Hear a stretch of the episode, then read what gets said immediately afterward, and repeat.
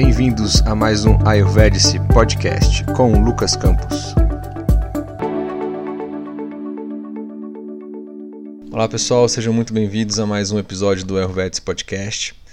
Hoje, além de eu estar gravando áudio, para o podcast, também aproveitei para gravar o vídeo aqui. E eu queria trazer para a gente hoje, para a gente poder falar sobre essa pandemia do coronavírus que atingiu no nosso país, o Brasil, mas já está aí acontecendo desde dezembro, janeiro aí na China. A Organização Mundial de Saúde classificou ele já como uma pandemia, não é isso? E a gente tem aqui, por exemplo, no Distrito Federal, de onde eu estou gravando esse vídeo aqui em Brasília, 2 casos confirmados. Então eu trouxe alguns dados oficiais do Ministério da Saúde, algumas dicas inclusive do próprio Ministério da Saúde, e queria colocar um pouco a visão do Ayurveda sobre isso também, e trouxe algumas dicas práticas para todos vocês. Então, mesmo quem não conhece Ayurveda, quem nunca ouviu falar, com esse podcast ou esse videocast, dependendo de onde você estiver vendo, é bem possível que pessoas leigas também possam acompanhar sem problemas. Bom, antes da gente começar, como é de praxe nesse nosso podcast, queria convidar vocês para a gente poder gravar e entoar, na verdade, o mantra de abertura. Então eu peço que, se puderem, vocês fiquem numa posição confortável, que possam relaxar a mente, que possam acompanhar também esse mantra de forma mentalmente. Raga diroga satatana shaktan asheshakaya prasutana sheshan autsukya mohara chidan jaganan yopurva vaidyaya namostu tasmai. Namastê. Bom pessoal, eu trouxe aqui pra gente, eu separei alguns dados oficiais sobre o coronavírus, pra gente poder ter um embasamento até mais oficial, inclusive, Lembrando que a gravação desse podcast agora hoje, dia 14/3/2020, Porque, só pra gente se situar, porque esses dados eventualmente podem mudar, e dependendo da data que você tá escutando o podcast, eventualmente esses dados podem ter mudado, ok? Bom, a gente tem visto aí que desde janeiro, mais ou menos, então, o aparecimento desse vírus, que é o SARS-CoV-2, causador da doença COVID-19, que tem o nome de coronavírus, como a gente conhece. Isso começou a aparecer lá na China, na verdade, no final de dezembro, finalzinho de dezembro, Mas, de fato, só veio registrar mortos e, vamos dizer assim, cair na mídia lá na China mesmo, lá por volta do dia 11 de janeiro desse ano de 2020, tá? Aqui no Brasil foi reportado oficialmente no dia 26/2 na cidade de São Paulo, o primeiro caso, confirmado mesmo oficialmente pelo governo, tá? E no dia 11/3 agora, essa semana, a OMS, a Organização Mundial de Saúde, declara a pandemia desse coronavírus no mundo, que a declaração de pandemia, de uma forma bem direta, quer dizer que tem uma referência ao momento em que uma determinada doença já está muito espalhada aí por diversos continentes, com a transmissão sendo sustentada entre as pessoas, que é o caso que está acontecendo aí. A gente está vendo que na Itália está uma situação bem crítica, em vários lugares do mundo aí, e o nosso país também, tá? De acordo com os dados oficiais do Ministério da Saúde, eu trouxe alguns aqui pra gente, como eu disse, tá? Só para citar, o site que eu peguei esses dados é plataforma.saude.gov.br/novo coronavírus, tudo junto, sem acento, tá? Nosso país, na data de hoje que eu falei, a gente tem 1.469 casos suspeitos, 121 casos confirmados, 1.413 casos descartados, e até o momento da gravação desse podcast, felizmente, a gente não tem nenhuma confirmação de morte, felizmente, como eu acabei de dizer, Aqui no DF, por exemplo, a gente tem oficialmente 2 casos confirmados pela Secretaria de Saúde daqui, tá? E só para vocês terem uma ideia, essa semana aqui no DF houve uma suspensão de 5 dias. O governador aqui do Distrito Federal decretou que por 5 dias todas as aulas em instituições públicas ou privadas, seja de qualquer nível, desde o nível mais básico até nível superior, inclusive eu dou aula na faculdade aqui, e então está todo mundo suspenso com relação a essa questão de aula, assim como eventos públicos também, eventos de grande porte, seja privados ou do próprio governo também.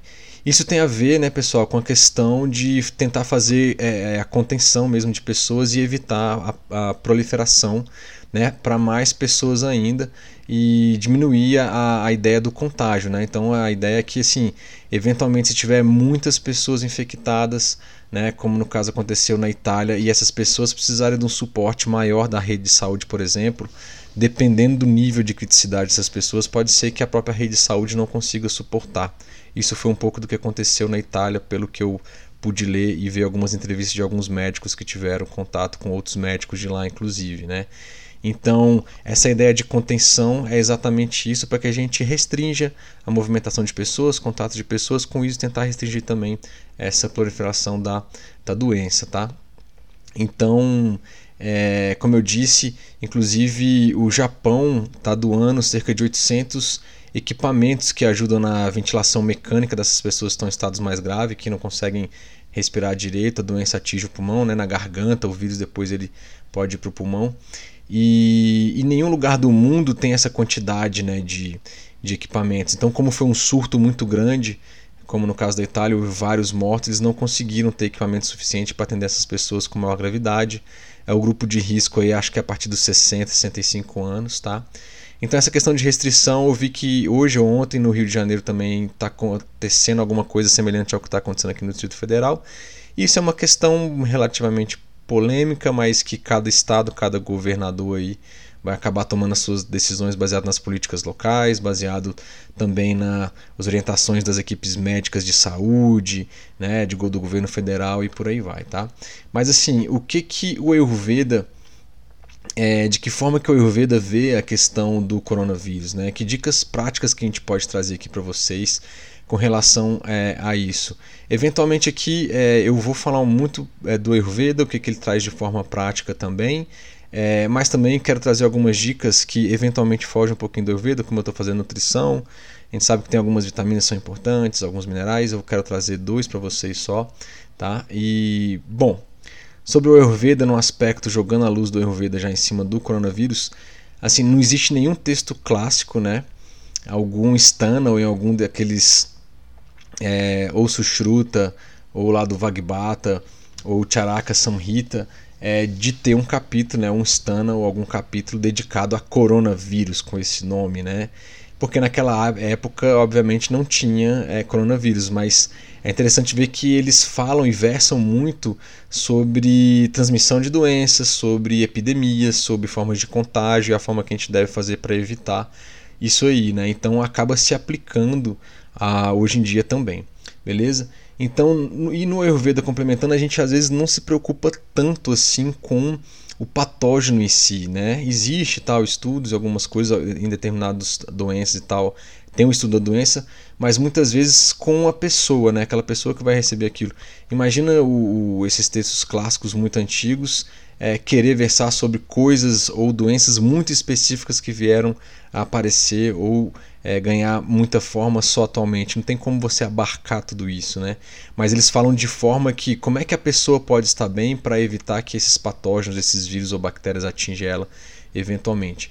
Então, assim, no Ayurveda, um dos grandes focos aí com relação ao coronavírus que a gente pode trazer, então, é com relação a aumentar OJAS, né? Que OJAS, se você se lembra, em alguns podcasts a gente falou sobre isso, ele é a quintessência da nutrição dos tecidos, né? A gente tem 7 tecidos, conforme eles vão se nutrindo, no final a gente gera OJAS, né? E o que OJAS quer dizer? O que OJAS promove pra gente? OJAS tem, assim, ele traz pra gente um sistema imunitário muito forte, né?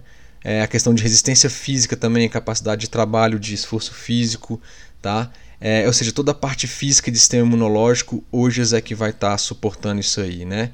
Assim como de uma parte mais sutil, a questão de paciência, resistência mental ao esforço, a capacidade de memória, concentração prolongada, um contentamento de paz, né? O contentamento mental também é o que está ligado à parte sutil de OJAS. Então a gente tem que o quê? Promover OJAS, falando de uma forma mais macro no Ayurveda, né?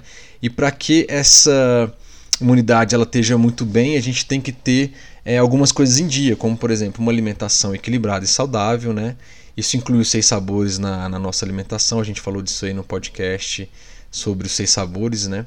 A gente tem que estar com o sono também equilibrado. A gente sabe que o sono tem um impacto também na nossa imunidade, na nossa resposta de imunidade e atividades no nosso dia a dia. Então, se você não tem um sono muito bom, possivelmente o seu OJAS também não vai estar tão legal, pode impactar nisso aí.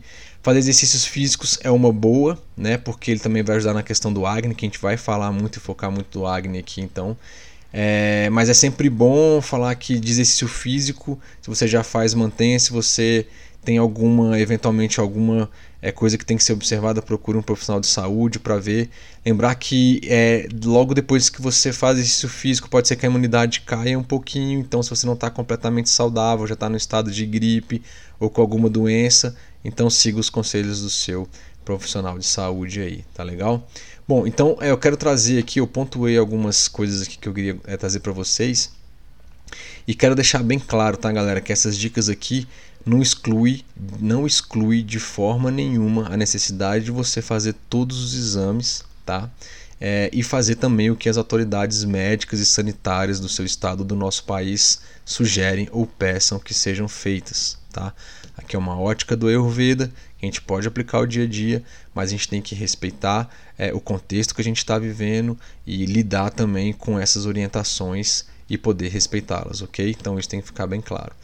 Pessoal, um ponto também, quando a gente fala de ter OJAS, de ter um sistema imunitário muito bom, de ter resistência física e tudo mais, vai ter uma ligação por onde tudo começa, que é a questão do Agni, a capacidade digestiva e metabólica, tá? E depois que a gente faz a nossa digestão, tem a parte de nutrição de todos os 7 tecidos, a gente vai conseguir ter OJAS. Então falar sobre a Agni é inevitável aqui, tá? E eu trouxe aqui algumas recomendações que, inclusive, muitas delas eu coloquei, acho que no episódio 12º do Ayurvedic Podcast, que a gente falou de Agni, tá? Então, vamos começar aqui a trazer o consumo equilibrado de todos os 6 sabores na alimentação, como eu tinha falado, de acordo com a sua constituição, de acordo com o horário do dia, o seu estilo de vida. Lembrar que no Ayurveda a gente deve fazer uma alimentação aí de almoço como sendo a primária, né, ou a principal, com mais qualidade, eventualmente com um pouco mais de quantidade também, dependendo de cada caso. E isso vai estar aí entre 12h, no máximo 13h, eventualmente até umas 2 horas, mas assim, coloca um horário fixo para você fazer esse almoço. Lembrar que esses sabores eles são reconhecidos dos alimentos. No Ayurveda a gente tem o salgado, amargo, adstringente, picante, o doce e o ácido, né? No geral, todos esses sabores devem estar presentes em nossa alimentação. E pode ser que alguns alimentos tenham mais de um deles, tá? A gente falou especificamente sobre os sabores do Ayurveda, né? O episódio do podcast foi os sabores da vida, foi o episódio número 27, salvo engano, tá? E que a gente comentou quais são cada sabor, a fonte de alimentação de cada sabor. Então, no geral, esses 6 sabores têm que estar na nossa alimentação. Vamos dar preferência também, pessoal, para as preparações alimentares feitas na hora, mais frescas, que sejam nutritivas, que sejam apetitosas. Evitar eventualmente comer comida que já foi feita há muito tempo, há vários dias, ou muita comida congelada também, tá? São comidas que não vão ter tanto prana. Evitar ao máximo os industrializados, comidas industrializadas, comidas tamássicas, ok? Que vão pesar a mente também. E a regra aqui é a ideia é simplificar ao máximo, né? Nada de juntar assim muitas coisas e muita quantidade numa mesma refeição, né? Dê uma ideia, a gente tem que ter uma ideia de que se a gente puder facilitar a nossa digestão, isso vai ajudar o nosso Agni e eventualmente metabolizar isso aí também e retirar os nutrientes do que a gente precisa retirar da nossa alimentação, tá? Ou também dá preferência somente para um sabor, o que é ruim, tá? Então a gente tem que ter um pouco do mix desses 6 sabores aí de forma equilibrada. Na visão do Ayurveda, não comer a toda hora, não ficar beliscando a toda hora, isso vai impactar o seu Agni também, né? O Agni, tá?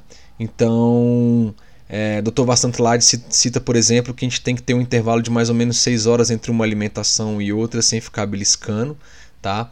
E porque leva mais ou menos, em média, 1 hora para digerir cada sabor, não necessariamente nessa ordem, mas comer menos de 4 horas da última refeição e mais que 6 horas talvez não seja tão interessante.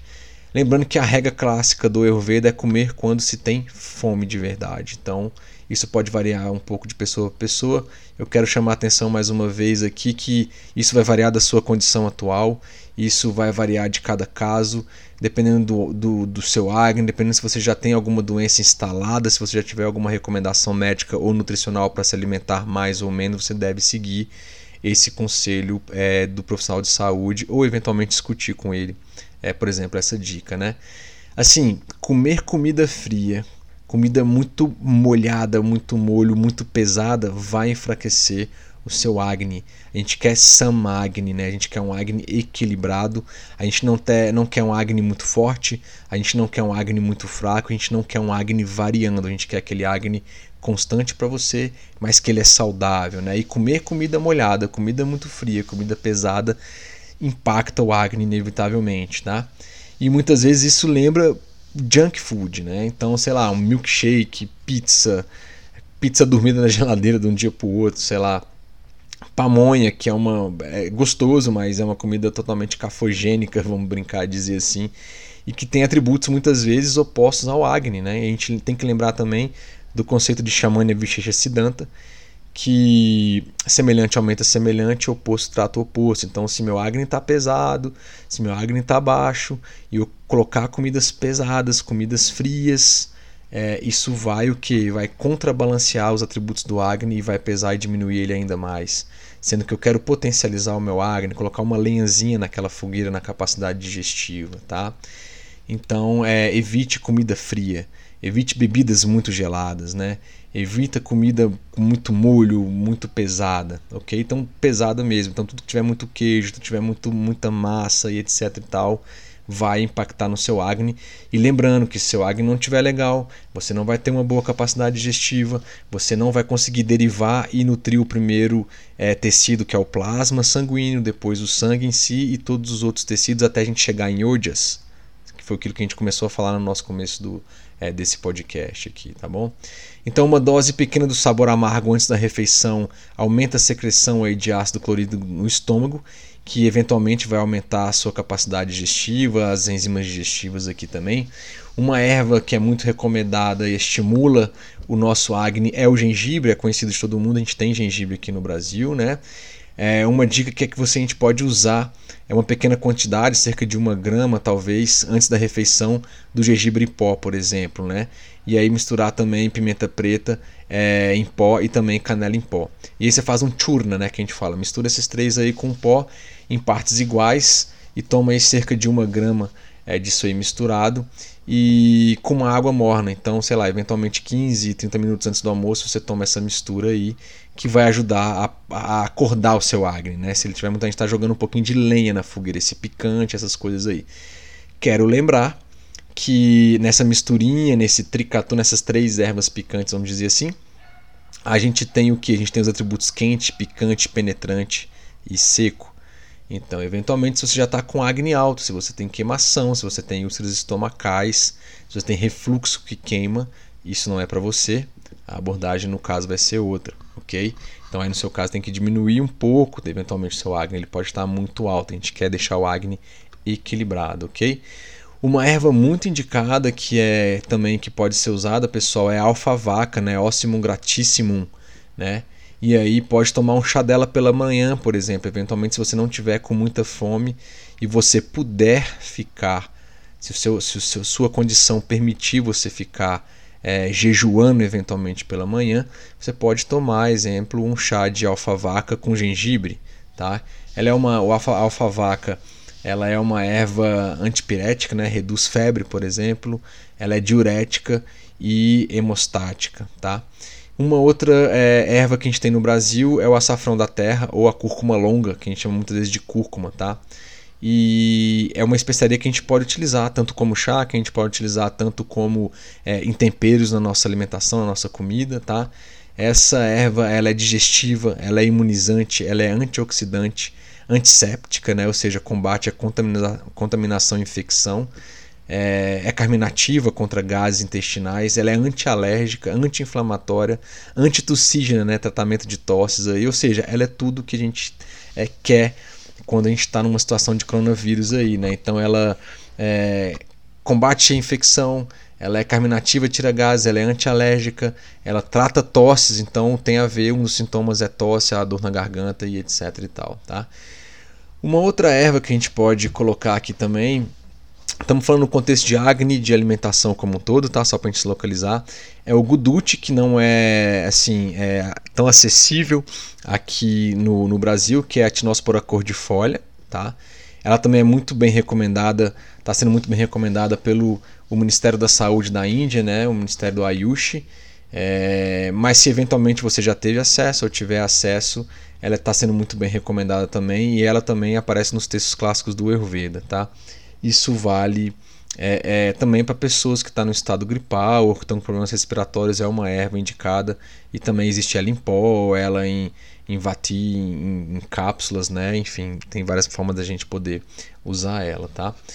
Os alimentos no geral, pessoal, devem estar na nossa temperatura corporal, então eles não podem ser muito frios, como eu falei, mas também não podem ser muito quentes, né? Então, logo os alimentos assim, mais cozidos, que foram cozidos, estão na temperatura boa, eles são os mais indicados, porque esses alimentos, eles, já que eles são cozidos, a gente já meio que prepara eles para digestão, eles têm uma facilidade a mais de ser digeridos, tá legal?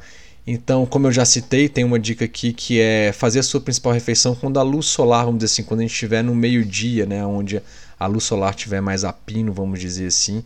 E é dito que o nosso Agni, a nossa capacidade digestiva, acompanha o sol, né? Então, nesse sentido, como é um horário em que o sol eventualmente vai estar mais forte, é uma regra a gente tentar comer nesse horário, como eu falei, entre meio-dia, estourando talvez 2 horas, eventualmente, se você tiver de jejum pela manhã, se for o seu caso e for permitido, você puder fazer. Eventualmente vai chegar meio-dia, você já vai estar com bastante fome. Ou se você tomou um café da manhã às 7, 8 horas da manhã, 1h30 e 2 horas estourando, vai ser um horário que eventualmente apareça fome. Então, mas lembre sempre, se um horário fixo, você determina esse horário para você e tenta cumprir ele.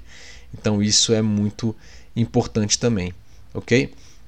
Comer em um ambiente mais tranquilo, de uma forma mais quieta, né? Isso aí ajuda no Agni, ajuda na digestão, né? Assim, não ficar, por exemplo, comendo e escutando as notícias de proliferação do coronavírus, de mortes com coronavírus, isso aí tudo vai alimentar, conforme você põe a comida para dentro, aquela alimentação no sentido que você está escutando e vendo também vai acabar entrando para sua mente e vai atrapalhar eventualmente a sua digestão, o seu raciocínio e por aí vai. Vamos dar preferências, pessoal, aos alimentos vegetais, integrais, alimentos frescos, que foram amadurecidos naturalmente ao sol, tá? Ricos em enzimas e orgânicos, né? E vem aquela máxima, vamos tentar evitar os industrializados ao máximo. São alimentos de difícil digestão, são alimentos que muitas vezes não têm todos os nutrientes e minerais que a gente precisa. E também tirar da cabeça aquilo que eu acho que eu falei no nosso último podcast, que é assim, mas eu não tenho acesso a orgânico, então eu não vou comer nada. Não, então é melhor você comer qualquer coisa que não seja orgânica, mas que seja de frutas, legumes, verduras, mesmo que não seja orgânico, do que não comer. Tá? Isso é indiscutível, não tem como você comparar um industrializado com, inclusive, um alimento que não é orgânico. Então você comer um legumes, uma verdura e frutas que não seja orgânico, sempre vai ser muito melhor do que você comer um industrializado, tá? Se você tiver acesso ao orgânico e puder, melhor ainda, mas comer frutas, legumes e verduras, eles têm que estar, e a gente não discute eles com relação aos industrializados, ok? E além de que você acaba ajudando a economia local, incentivando aí, tem as CSAs, né? As comunidades que suportam a agricultura, muitas vezes existem preços mais acessíveis e dependendo, enfim, aí tem várias formas de comercialização e etc e tal.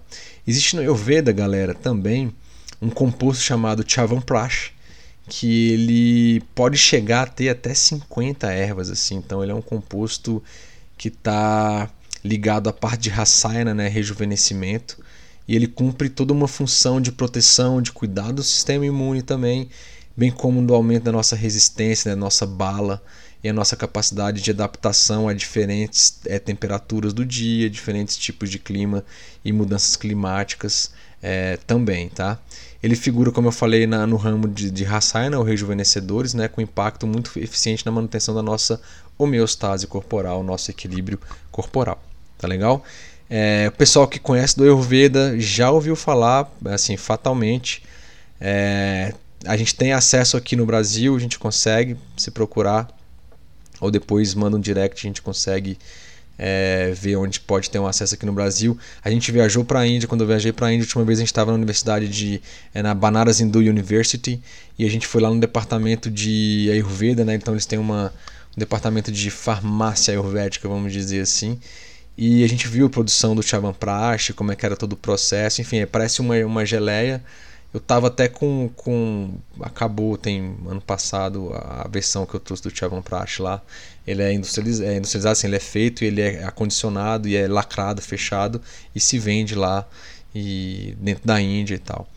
Então, assim, e aí, como eu falei, já que eu tô fazendo nutrição, a gente vê algumas coisas, eu quero abrir um leve parênteses aqui para trazer uma vitamina e um mineral que é muito importante para a imunidade. Como a gente está querendo fortalecer a nossa imunidade, então a gente tem que falar disso um pouco. Aí eu trouxe a questão da vitamina C, né, que é conhecido como ácido ascórbico. Ela não é sintetizada diretamente por nós seres humanos, vamos dizer assim, dentro do nosso próprio corpo, a gente não produz ela. Logo, a gente tem que conseguir ela na forma da alimentação, tá? Ela tem uma ação muito forte na nossa imunidade, pois ela vai ajudar a produção dos glóbulos brancos, tá? Que esses caras ajudam a combater aí os micro-organismos, as estruturas estranhas que eventualmente entram no nosso corpo, além de aumentar os níveis de anticorpos no nosso organismo também. Então, vitamina C é importante, tá? Tem alguns estudos que correlacionam a vitamina C com a redução de sintomas de resfriado, e é o que a gente mais costuma ouvir falar quando a gente fala de vitamina C para ajudar o resfriado. Eventualmente, no futuro, o coronavírus pode ser vai ser considerado como um resfriado relativamente simples. Muitas pessoas dentro de um ano aí vão ter tido, já passado por ele, ter tido a resistência contra isso. Então a gente pode obter ele em frutas como a laranja, a acerola, kiwi, o amalac, né, o amla, que é um dos compostos do que tem também, que é usado no Ayurveda. E salvo engano, no Chavan Prash tem também, tá? E goiaba, então são frutas que a gente consegue fonte de vitamina C. Nas verduras a gente tem, por exemplo, couve e brócolis também, que são fontes de vitamina C aí na forma da alimentação. Tem um mineral que é muito importante, o que é o zinco, né? Um micronutriente, que ele também tem um efeito excelente para o nosso papel, o nosso fortalecimento imunológico, que é o nosso foco aqui, tá? Então tem artigos que demonstram que em idosos, a associação entre a carência do zinco na atividade da glândula timo, né? Que quando eles têm deficiência disso, eles acabam tendo uma diminuição também dos linfócitos T, que são importantes células de defesa dos nossos corpos, que vão ajudar na defesa contra vírus, contra bactérias e contra fungos, tá? Então, só lembrando que a glândula timo é localizada no tórax, entre os pulmões, na frente do coração, tá? E, inclusive, em alguns exercícios de yoga, eventualmente em alguns asanas, algumas pessoas estimulam a glândula timo, né? Fala que fazendo algum movimento aqui, alguns leves batimentos aqui, acaba por estimular ela também a produzir. Mas com relação à alimentação, as oleaginosas, né? Por exemplo, nozes e castanhas são fontes de zinco, as carnes, os pães integrais também são fontes de zinco, tá?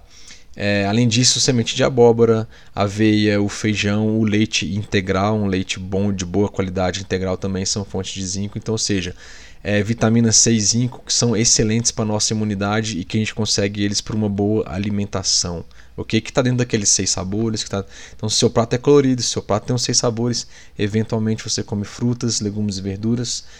Dê preferência para frutas, legumes e verduras de uma forma total, até sem se preocupar muito ainda com o seu doce. A ideia é que é mais equilibrar nesse momento, a não ser que você tenha alguma coisa bem específica e a gente mexeria, mas a priori você fazendo uma alimentação completa, uma alimentação mais cozida, se alimentando com qualidade, menos industrializados e colocando muitas leguminosas, frutas e verduras, você eventualmente vai estar tendo contato com o zinco também e com a vitamina C, tá? Outra coisa que é importantíssimo na visão do Ayurveda é a questão também das evacuações intestinais, né, pessoal? a gente sabe que a gente ir ao banheiro todo dia, já que a gente coloca coisas, processa coisas, a gente tem que eliminar coisas, né? Então aquele ciclo de entrada, processamento e saída. Então a gente tem que se alimentar, processar, distribuir o que é bom e elimina aquilo que tem que sair por meio das fezes, por meio da urina, eventualmente suor aí, no caso das mulheres, a menstruação também faz parte um pouco disso aí, tá?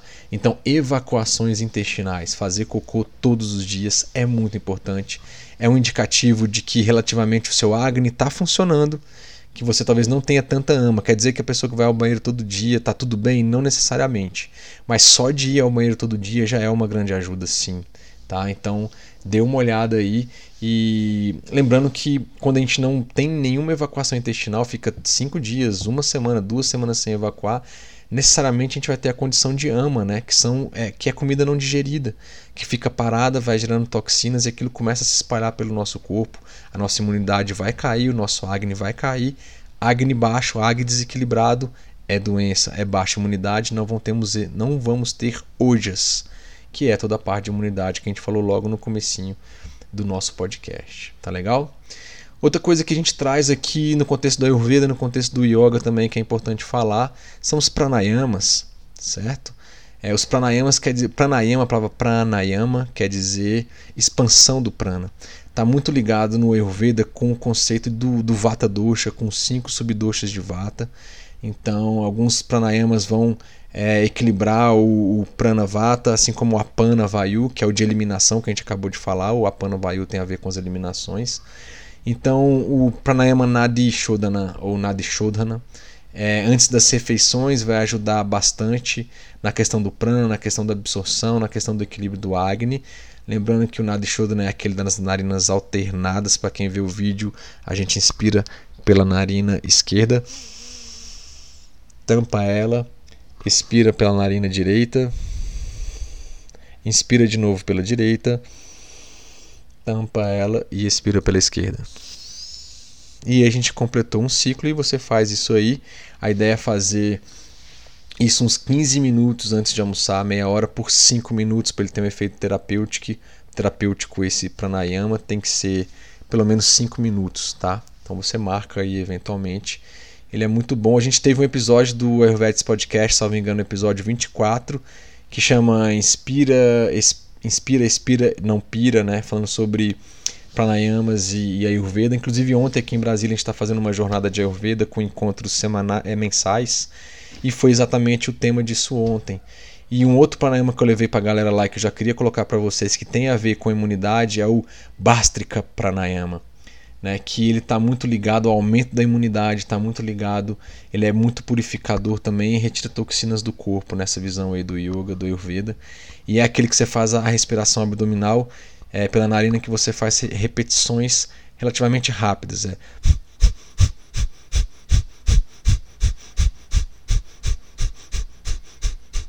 E aí, eventualmente, se você nunca fez, é uma respiração abdominal.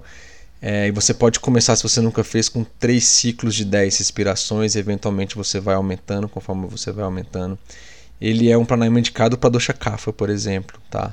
Ele relativamente esquenta também, e então talvez muito antes de dormir não é bom, mas ele é um pranayama. Esses 2 pranayamas ajudam muito o Agni e a imunidade e tirar toxinas. Então eu sugiro o Nadi Shodhana, narinas alternadas, antes do almoço, eventualmente no final da tarde ali ou antes de dormir, e o Bhastrika Pranayama aí pela manhã para você fazer uma purificação do seu corpo. Pessoal, um outro ponto que a gente tem que falar é a exposição ao sol, né? O sol,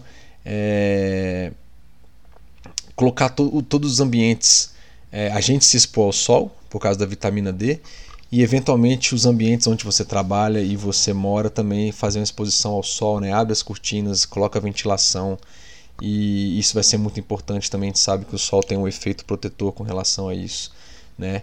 E a vitamina D também ajuda no fortalecimento do nosso sistema imune, tá? Então é uma das formas de a gente poder fazer isso. Higiene pessoal é fundamental, pessoal, nesses casos de coronavírus. Isso também está no site do Ministério da Saúde. Então, assim, inclui lavar as mãos com água e sabão, usar álcool em gel.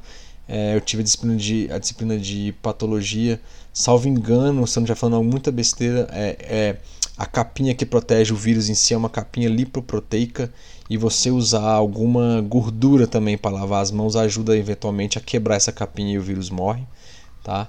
Então lavar bem as mãos, então pô, você vai sair de casa, lava as mãos, eventualmente você pegou um coletivo, estava em algum lugar, chegou no trabalho, lava a mão também, metrô e tal. Então é muito importante, é uma prática que ajuda bastante. No geral, acho que os brasileiros com relação à higiene é relativamente boa, com relação a alguns outros lugares do mundo. Então a gente toma banho, às vezes, pelo menos uma vez ao dia, às vezes duas vezes ao dia, lavar as mãos e tal. Então é lavar as mãos, não ter muito contato com mucosas, olhos, nariz, boca, assim, né? Então lava bem a mão, aí se lavou bem a mão, pode lavar o rosto também com água e sabão e tal, né? Então isso é muito importante. E sempre que for tossir, espirrar, né? Ou espirrar, cobrir o nariz, essa parte aqui é importante, ou usar um lenço, alguma coisa para proteger.